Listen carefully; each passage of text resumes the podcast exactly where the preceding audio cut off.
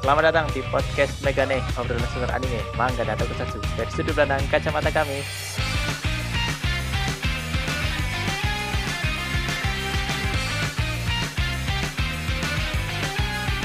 Iya iya iya. Sepertinya kita sudah terlalu lama away from microphone, man. Yes betul sekali. Ya terakhir Desember saya saya lihat di ini kok di terakhir Iya, rekaman kita Desember. Gila, ini Januari ya. terakhir bahas anime winter ya, Mm-mm, betul. winter yang lama dan winter yang Baru. baru. Eh, Mm. jadi sudah hampir sebulan kita nggak rekaman dan ada rasa kangennya ya. Ada pak, ada ada ada ada ada, ada rasa kangen jelas. Karena urusan duniawi kita baru bisa rekaman lagi sekarang. Oke, jadi untuk hari ini sebenarnya kami banyak ide ya man, tapi Mm-mm. ada beberapa yang sedang dimatangkan lah. Nah hari ini sepertinya kita pengen bahas organisasi man Betul organisasi dalam anime ya Ya. tepatnya ya. dalam anime. Mm-mm. Hmm. Dan beberapa yang kami sebut mungkin belum bisa banyak biar nanti ada part selanjutnya aja. Eh, kalau dari gambaran man secara umum dari yang mau kamu bahas ini organisasinya ini yang jahat atau protagonis sebenarnya? dia bisa dibilang sebenarnya dia itu bag, apa sih sebenarnya dalam sudut pandang saya sebagai penikmat anime itu ada yang organisasinya baik tapi di mata animenya itu jahat seperti itu atau kebalikannya di mata animenya itu baik tapi di mata saya itu jahat seperti itu loh pak iya Iya iya iya. ya gitulah Soalnya kalau dari kalau dari Lisa ya ini konyol-konyol sebenarnya. sudah pasti jahat semua sepertinya oh bukan Hmm. Oke, tapi tidak apa kita langsung mulai aja ya. Boleh, dari yang boleh, boleh, pertama. Kalau dari saya yang pertama ini waktu ngulik-ngulik sebenarnya saya kepikiran eh, apa ya organisasinya. Tapi setelah saya ingat-ingat dulu di Dragon Ball yang awal ya yang Goku masih Mm-mm. kecil itu ada satu organisasi namanya Red Ribbon. oh kalau red di- ribbon Indonesia disebutnya Tentara Pita Merah. Tentara Nah. pita merah ya Tentara Pita Merah. Sebenarnya dulu ketika Goku kecil, Red Ribbon ini seperti jadi musuh utamanya sebelum Piccolo muncul ya. Jadi Goku itu bersaing dengan Red Ribbon untuk mengumpulkan Dragon Ball karena Hmm. organisasi ini ternyata me- mengetahui rahasia tentang Dragon Ball. Jadi mereka berusaha mengumpulkan bola naga itu untuk ya entah keinginan apa yang pasti keinginannya keinginan yang jahat sih. No. Itu kalau Red Ribbon. Nah, dulu ada satu karakter yang sangat kuat yang pernah dilawan Goku yaitu namanya Jenderal Tao Pai Pai. Tahu pai pai. Itu sal Tao Pai Pai itu salah satu pentolannya Red Ribbon lah Hmm. di waktu Goku kecil. Dan sebenarnya organisasi ini sendiri juga cukup terstruktur man. Jadi ada beberapa divisi dan ada beberapa komandannya. Cuma kalau Hmm. disebutkan mungkin agak lama ya. Nggak usah. Ya kira-kira kurang lebihnya ada ya ada komandan dan ada eh, peneliti lah. Nah Mm-mm. di Red Ribbon ini penelitinya sebenarnya yang paling serem. Jadi pentolan Red Ribbon itu ada dua yaitu Dr. Gero sama Dr. Mew. Hmm, gitu. Nah, dari Dokter Mew ini kalau nggak salah ya, eh, dia ini yang membuat Android 17 eh dari 13 ke atas. Eh Dokter Gero sorry. Dokter Kiro. Hmm. Dokter Gero itu yang membuat Android dari 13 14 sampai 20 kalau nggak salah. Itu buatannya Dokter Gero dan Dokter Mew di tengah-tengah bekerja sama dengan Dokter Gero itu yang akhirnya Ciptakan. membuat menciptakan sel Nah, ya itu. Tapi kan munculnya sel itu dari masa depan sebenarnya Hmm, benar, benar, datang benar. ke masa lalu bareng sama Trunks pakai Iya. alatnya Trunks itu. Nah makanya ketika sel eh, menelan Android 17 dan 18 dia kan jadi perfect cell sel yang sempurna Iya, karena iya, memang teknologinya sama buatan Dr. Giro dan Dr. Mew Hmm. gitu. Dan sepertinya sel adalah eh, makhluk ciptaan terakhir sih. Dan setelah itu organisasi Pita Merah juga udah nggak Iya, kedengeran nggak lagi ya. kiprahnya. Mm-mm. udah musnah kayaknya. Bisa jadi. ya mungkin itu Tua lah, maksudnya Ya itu- berumur lah. berumur berumur nah itu dari saya yang pertama man Hmm, gitu. Oke. Kalau dari saya, Pak, ini dari anime Mm-hmm. yang keluar tahun berapa sih? 13 apa ya? Kayaknya 13 itu manganya keluar, animenya itu keluar di tahun 14 tuh. Akame ga Kill, Pak. Akame Gage Iya, kalau Akame ya Akame ga Kill. Di situ ada or- organisasi yang namanya Night Naito Ride yang sebenarnya kalau bahasa Jepangnya. Sebenarnya bahasa Inggrisnya Night Ride atau apa sih ngeraid pas malam-malam gitu loh. Nah, ini sebenarnya kalau dalam kisah animenya itu Night Ride adalah organisasi yang jahat. Tapi sebenarnya yang jahat itu pemerintahannya yang korup. Mereka Iya, itu benar. para revolusioner yang mau menggulingkan kerajaan yang sudah bobrok seperti itu. Si Night Ride itu tujuannya itu sebenarnya. Bahkan beberapa anggota Night Ride itu adalah mantan ini, mantan prajurit kekaisaran, mantan prajurit negara seperti itu atau orang-orang dipandang Oh, tinggi di negara tersebut atau di kekaisaran tersebut. Cuman karena perbedaan pendapat atau sudah melihat terlalu banyak keburukan, mereka membentuk sendiri apa sih organisasi untuk menggulingkan kerajaan tersebut. Begitu, Pak. Nah, di Ride ini sebenarnya sih ya nggak nggak ada pentolannya, Pak. Biasa-biasa aja semua standar, semua lah kekuatannya sama semua lah gitu. Cuman yang paling menonjol ya Akame, si Akame ini. Akame Iya, si Akame ini yang pedangnya sudah membunuh 300-an orang gitu loh. Yang kalau semakin semakin sering membunuh dia semakin kuat pedangnya, intinya seperti itu. Nah, di sini itu yang bikin saya tertarik membahas organisasi ini adalah sebenarnya tadi yang sudah saya katakan dia bantu rekan-rekan atau bantu orang-orang bawah atau rakyat lah ya atau para revolusioner atau para pemberontak untuk mem- memberontak apa sih untuk menggulingkan kerajaan itu malam hari itu loh Pak. Makanya namanya naik torite itu kalau nyerang itu pas nyergapnya itu pas malam. Eh, aksinya mereka Hmm. yang pertama itu yang yang paling eh, apa sih paling nyentuh lah bagi saya lah. Itu waktu dia nang eh, bunuh keluarga bangsawan yang suka nyiksa orang-orang miskin. Di episode Oh. awalnya itu loh yang di toko utamanya tuh eh toko utama di toko di toko utama bukan sih sebenarnya nggak tahu lah toko utama bukan. Si Tatsumi itu loh yang pejuang dari tiga desa eh, dari desa itu sama bawa temennya tiga Sayo sama Ieyasu tapi terpisah. Rupanya Sayo sama Ieyasu itu lagi disiksa di rumah itu.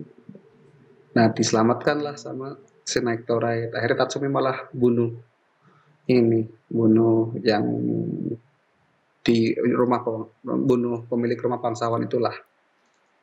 Begitu itu sih saya senangnya di situ dan di sini juga di anime ini yang baik nggak selalu menang gitu loh pak.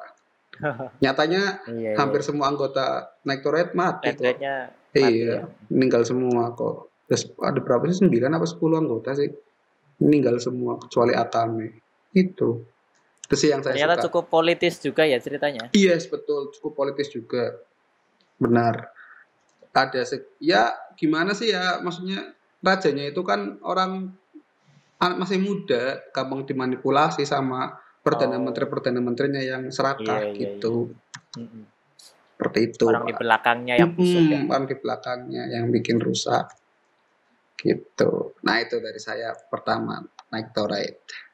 Lanjut, Pak. dari Akame Kagil. Yes, betul. Oke, dari saya ini ada judul yang sudah mencapai 1000 chapter sebelum One Piece bahkan. Oh, sepertinya saya tahu. Nggak banyak soalnya yang episodenya banyak. Iya.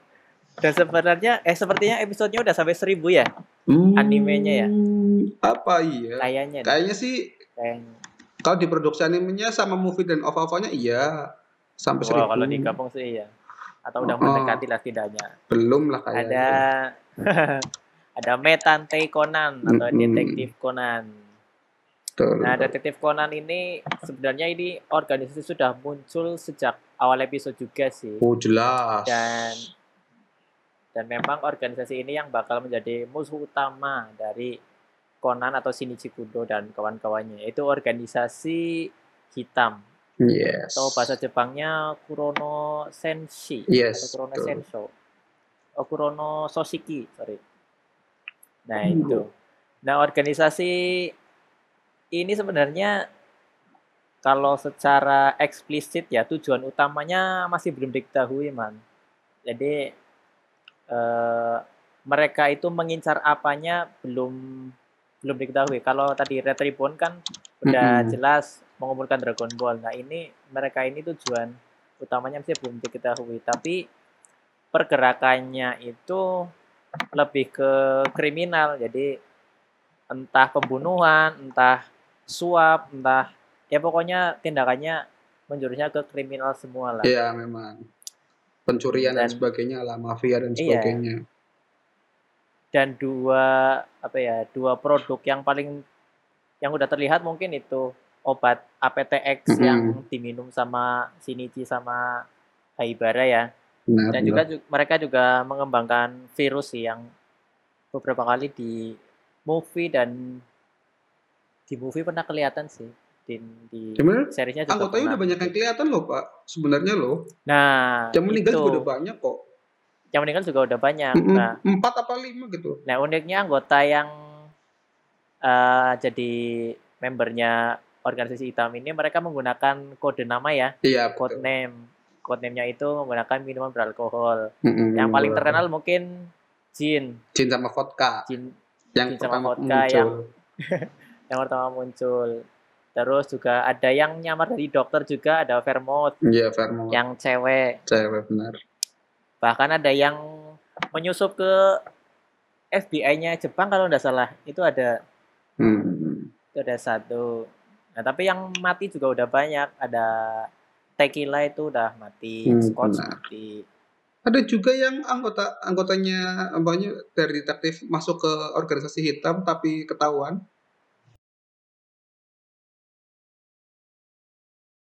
Jadi itu mata-mata ya dia ya. mata-mata tapi gagal. Sama itu sih yang Aihabaras apa namanya? Ai hari Sherry. Iya, Maksudnya. Mm-mm. Ya, Sherry itu kan sebenarnya orang yang pertama mengembangkan obat Iya, APTX benar. itu. Cuma dia yang malah dikurung terus buat kaburnya dia meminum obat itu. Mungkin niat awalnya memang bunuh diri sih. Tapi malah tubuhnya mengecil. Gitu Hmm. dan ada rumor bahwa eh, beberapa kali karena bosnya itu udah disebut-sebut gitu, udah dimention Big walaupun Boss. belum pakai nama ya Yes. masih pakai itu sebutan big boss atau ano ano kata itu Anu kata. dan rumornya karena ini series detektif dan pengarangnya Aoyama Goso juga sepertinya ngefans sama eh, Sherlock Holmes katanya sih bos besarnya adalah sosok James Moriarty yang Oh. mana adalah musuh utamanya Sherlock, Sherlock Holmes Holmes. katanya segitu Iya, iya, iya. karena Moriarty kan ketika di eh, cerita terakhirnya terjun ke air terjun ya sama Holmes ternyata dua-duanya belum mati Iya, iya, iya. iya. katanya seperti itu cuman memang belum bisa dipastikan Belum bisa. gitu tapi agak eh, bagi teman-teman yang mengikuti Conan capek gak sih udah seribu chapter ceritanya kayak gitu-gitu aja Hmm. dan bosnya bahkan belum Oh, sorry, ini namanya kalau itu Conan itu fillernya berkualitas ya. Jadi nggak nggak akan apa namanya nggak akan bosan seperti itu. Iya, fillernya bahas kagum eh kagum siapa tuh yang mirip kagum siapa? Conan sama Ran Iya Conan Samaran lah, bahas Kaito lah. Eh, Iya, atau bahas yang kembarannya itu siapa satunya lupa. eh, Iya gitulah. Eiji yang detektif sama juga Mm-mm. Iya, movie-nya juga berkualitas. Kalau movie-nya, kalau movie-nya saya akui man, keren-keren. Cuma Iya keren-keren. Bahkan di bioskop kan loh. Coba movie-nya tetangga. Enggak. cuma kok ya ada ada kayaknya finishnya masih jauh gitu loh. Mm-mm. Ya itu sebagai saja ya yang eh, agak jenuh juga nonton Conan. Tapi kalau movie saya ikuti semua sih. Dan saya akui bagus-bagus movie. Bagus-bagus. Meningkat yang sekali kedua dari- loh Pak. Kelihatan banget meningkat. Iya benar. Betul betul. Di anime, eh, di anime di movie-nya. Dari movie-nya. Itu. Oke, itu yang kedua dari saya organisasi hitam dari detektif Conan. Ya, Lanjutnya, oke. Mas. Selanjutnya dari anime Full Metal Alchemist yaitu ini nggak tahu disebut disebut organisasi atau enggak ya, tapi menurut saya sih organisasi. Homunculus ini. Eh, mungkin Manusia. organisasi tidak resmi ya. Manusia apa sih manusia buatan ya. Tapi sebenarnya kalau dibilang bukan organisasi, tapi dia menguasai hampir pemerintahan ini loh, pemerintahan se Artemis loh. Artemis ya negaranya namanya. Armetis. Ya itulah, lupa. itulah Artemis lah kayaknya sih. Iya ya Artemis. Nah di situlah, maksudnya sampai petinggi-petingginya itu ngakui loh bilang kamu kalau mau ikut nanti kamu nggak nggak kerasa sakit kamu masuk dunia baru kalau ikut mereka mendukung mereka mendukung si homunculus ini gitu loh ih iya. Bahkan gimana bahkan ya? ketuanya kan si Bradley kan presidennya kan. iya presidennya Artemis juga salah satu homunculus kan King, Homunculus. eh, ya King Bradley itu si Pride ya. Eh apa? Bradley? Rat, ya. berat ya berat gitu ya gimana ya? Eh dibilang bukan organisasi ya saya rasa wajib dibilang organisasi mereka. Iya, pergerakannya sangat politis. Hmm, politis bahkan anaknya presiden juga ya terus ada Envy yang bisa berubah jadi siapa pun Hmm. iya dia sampai bikin perang dua dua negara loh atau dua bangsa loh, dua ras loh hanya untuk Oh iya, menciptakan batu filosofer Batu filosofer ya. Iya. Tujuannya biar hidup abadi. Ini si organisasi homunculus ini tujuannya untuk hidup abadi. Dia main politik untuk membunuh ras tertentu, bikin perang antar manusia. Iya, nggak bisa nggak bisa dianggap komunitas dia atau mungkin klub nggak bisa pak. Bisa. Mereka harus dianggap organisasi homunculus begitu. Rame loh. Nggak cuma tujuh homunculus aja. Tapi ada bagian-bagian yang tidak terhitung jumlahnya siapa berapa. Itu sampai mau bunuh temennya sendiri atau mau menghancurkan kekaisaran. Bukan ke- kekaisaran siapa sih? Mau gedung putih ya itu apa sih namanya? Eh, gedung pemerintahannya lah apa ya sampai di sampai dikuasai loh jadi titik untuk pemantraan perapalan mantra gila homunculus ini Sebenarnya Vel Metal Alchemist itu agak ironis ya bahwa Mm-mm. militer yang jadi kekuatan utama justru ternyata bobrok musuh utamanya Iya, adalah musuh utama. pimpinan militernya itu sendiri. ya musuh utamanya adalah negaranya ya luar biasa Iya. dia secara tidak langsung masih Gila, tahu gila. loh ada ada korupsinya ada permainan politiknya kenapa memperkuat kemiliteran bla bla bla blanya itu dan presidennya siapa anak buah presidennya siapa meskipun mereka kuat dan kelihatan melindungi keadilan nyatanya tidak masyarakatnya mau jadikan tumbal kan ini memang terstruktur sekali pak nggak bisa ini sebuah komunitas yang bikin begini nggak bisa organisasi titik Komunitas. Iya Organisasi. dong, ini homunculus itu levelnya negara, men. Berarti dia organisasi. Titik, homunculus di Vel- Polymetal Alchemist adalah organisasi. Eh, silahkan kalau ada yang mau komentar atau mau berdebat dengan saya boleh terkait dengan hal ini. Tapi terlepas dari itu sebenarnya mereka bertujuh itu sudah abadi kan harusnya. Enggak juga. Sudah abadi belum mereka? Enggak abadi juga dong. Dia kan punya limit limit ininya. Apa sih? Limit meninggalnya. Belum abadi sekali. Tapi yang Begitu. udah abadi itu itu si Cuma Father Van Hohenheim. Iya, cuma Hohenheim. father. Iya, cuma itu. Iya iya iya iya. Begitu, Pak. Nah, kalau dari saya sih yang kedua itu entah Anda mau menganggap homunculus ini organisasi terbuka, tapi menurut saya mereka organisasi titik. Iya, gerakannya masif kok. Iya, gerakannya masif. Nah, itu Anda tahu, Pak. Gerakannya masif. Nah, iya. Oke, itu yang kedua. Lanjut, Pak. Dari Anda yang ketiga siapa? Oke, kalau dari saya yang terakhir ini juga organisasi entah organisasi atau bukan sih.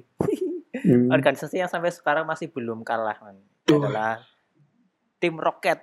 Iya, Luar biasa. Dia Roket organisasi. Bro. Saya udah dijamin dia organisasi. organisasi. Ada yang mendanai. Betul, saya percaya pasti ada yang mendanai. Iya.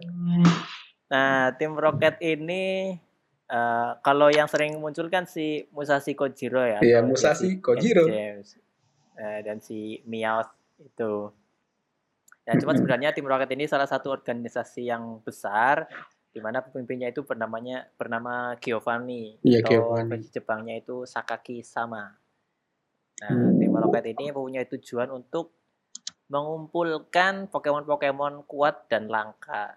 Cuman cara mereka itu bukan berpetualang dan mencari, tapi merebut dari orang biasanya kayak gitu. Nggak nggak ambil di alam liar ya. Ah, ah, seperti Pikachu lah. Sebenarnya kan Pikachu banyak, tapi mereka pengennya Pikachu-nya Pikachu-nya si Satoshi, Satoshi. karena paling kuat kayak gitu, pengennya direbut. Nah, Atau beberapa kali mereka juga atau khususnya Sakaki ya, Sakaki itu mengincar beberapa Pokemon langka lah. Bahkan Mewtwo itu juga kalau ditelusuri yang menciptakan juga bukan yang menciptakan sih, yang bikin jahat itu si Tim Rocket itu. iya benar. Jadi ketika Mewtwo pertama kali dibuat, dia ngamuk, terus ditangkap sama Sakaki, ya di situ didoktrin lah atau gimana sehingga Mewtwo punya pemikiran bahwa manusia itu jahat, bahwa Pokemon itu harus bisa hidup sendiri Hmm. dan harusnya Pokemon yang mengatur manusia kayak gitu. Tapi Mulanya Sakaki. belum kelihatan kehebatannya si Giovanni ya sebenarnya ya. Giovanni itu pernah muncul di Pokemon Origins, pernah ada satu episode. Itu. maksudku Jadi dia itu nggak ngeliatin kekuatannya dia ya, maksudnya Pokemonnya sekuat apa gitu loh. Iya. Padahal kelihatannya dia ada- ngambil banyak Pokemon kuat gitu kan. Dia muncul hampir Giovanni di setiap itu ini salah loh, satu salah satu gym leader ternyata Iya memang team leader. awalnya. Mm-mm. Pokemonnya tipe apa sih tanah kayaknya Giovanni pakainya. Kanto bukan sih dia? Iya aslinya dari Mm-mm. Kanto. Cuman Pokemon kesayangannya kan Viridian Gym dia Earth Budget Ya api eh. Earth, tanah, tanah, ya tanah, tanah, tanah, tanah. tanah dia. Karena saya ingat pernah pakai si Raihon, Oh, Reperiol bahkan kayaknya. Tuh si Sasaki. Dan sebenarnya tujuannya itu ya biasa, pengen mengumpulkan kayak gitu aja, cuma memang caranya yang salah. Dan mereka juga melakukan beberapa penelitian-penelitian sih. Itu salah Hmm. satunya yang bikin Mewtwo jahat itu. Dan tapi Sakaki atau Giovanni itu sangat jarang muncul ya.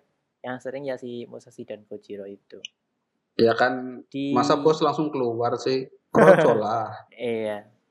Dan memang Pokemon itu tim Rocket itu memang cuma apa ya? Kalau menurut saya kalau dibikin anime tim Rocket, mereka jadi karakter utama juga bisa loh.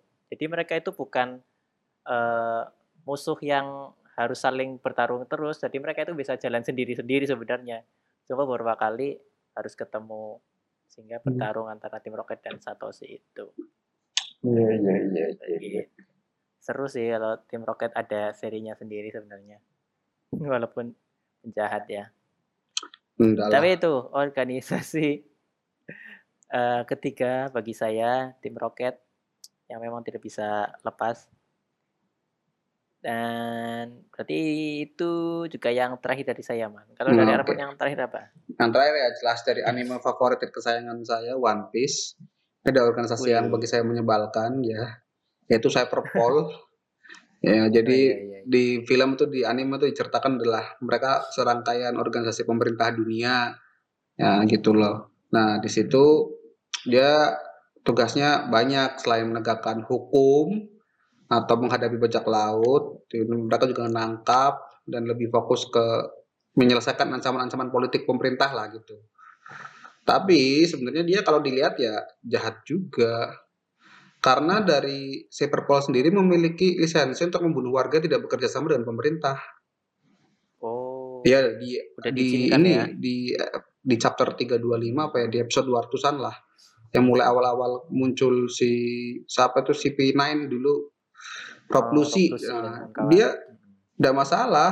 Maksudnya dia punya punya lisensi untuk bunuh warga tidak mau bekerja sama dengan pemerintah dunia atau dianggap bertentangan dengan kepentingan pemerintah gitu loh. Ya radikal memang. Cuman ya gimana gitu. Dan dia dan mereka nggak cuma satu doang, ada C, CP0, CP0, CP1, 2, 3, 4, 5, 6, 7, 8, Hmm. Sampai 9. sembilan. Gila, banyaknya men. Anggotanya Makin banyak. kecil makin kuat ya. Iya, makin kecil makin kuat gitu. Dan anggotanya kan banyak tuh. diketuai sama pimpinan dunia ya pemerintahan pemer- eh, pimpinan pemerintahan lah ya gimana ya jadi saya ngeliatnya kayak sebenarnya tuh mereka tuh dibilang baik ya enggak dibilang jahat ya mereka melaksanakan perintah saya jadi mengerti perasaan Iya, mereka iya, sebenarnya begitu ya mereka ya organisasi ya organisasi cuman lebih sering ber- apa sih kelihatan kelihatan agak jahatnya karena sering ber sering crash sama tokoh utama lah atau timnya tokoh utama lah sering ada masalah sama SHP gitulah Karena nyatanya itu satu lagi, Man. Hmm? Karena di One Piece itu memang kita melihat bajak laut itu sebagai orang yang baik dan pemerintah sebagai orang yang jahat digambarkannya seperti itu. iya sih tapi waktu awal-awal nggak begitu sekali loh pak waktu awal Oh nggak iya, kelihatan waktu awal-awal Iya waktu Morgan Mary deh, juga Morgan masih si kapak deh. Iya Morgan si kapak yang katanya kapten apa ya dulu ya, kapten marinir. Iya dia merintah iya. se- semena-mena, tapi di- pas dipukul sama Luffy, anggota marinir, marinir kroconya malah terima kasih sama Luffy. Iya, iya. Ya, ada yang baik pak di marinir. Masih ada yang baik ya Iya. awal-awal. Tapi entah kenapa semakin besar, semakin tinggi, ada CP9 sampai CP0, mulai kelihatan busuknya itu pemerintahan di sana. di situ pak. iya. Ah, jadi ya nggak mau saya bahas banyak sih terkait dengan CP CP0 sampai CP9 ini saya perpol. Tapi yang jelas anggotanya kuat-kuat, pinter politik, dan itu sih yang saya tadi katakan dia punya lisensi untuk membunuh warga yang tidak mau bekerja sama. Agak radikal ini anggotanya atau mungkin organisasinya seperti itu, Pak. Ya pimpinannya ya itu. Ya, ya, ya sih. Bikin Pimpinannya, aturan kan pimpinannya. pimpinannya pemerintah dunia. Luar biasa ya. Korosei itu. Iya, termasuk dengan beliau. Iya, banyak ikut campur gitu loh. Nah, Kalau CP0 itu- Dressrosa dibiarkan Iya, iya, dibiarkan Dressrosa. seperti itu. Arabasta dibiarkan seperti itu. Apa Cyberpol muncul? Tidak, malah mendukung. Hmm. Hmm, jahat, men. Gitu. Itulah. Yang terakhir dari saya, Cyberpol. Gitu. Oke, kalau begitu kira-kira segitu dulu ya Man untuk bahasan kali ini ya. Mm-mm. Sebenarnya banyak Sebenarnya ya kalau- Pak. Organisasi-organisasi yang ini. Kayak misalkan di Bleach ada Espada kan. Iya di Naruto Gitu. ada Akatsuki. Ada Akatsuki. Apalagi Bahkan sih. di One Piece si si Chibukai itu masuknya organisasi kan? Shichibukai. Enggak, itu kan bikinan pemerintah. Oh. Kayak ada tujuh penjahat yang tidak boleh diburu kamu gitu. Dan mereka punya tugas Hmm. untuk membunuh eh, untuk memburu para penjahat gitu namanya gitu. Ya, meskipun tidak semua laut jahat.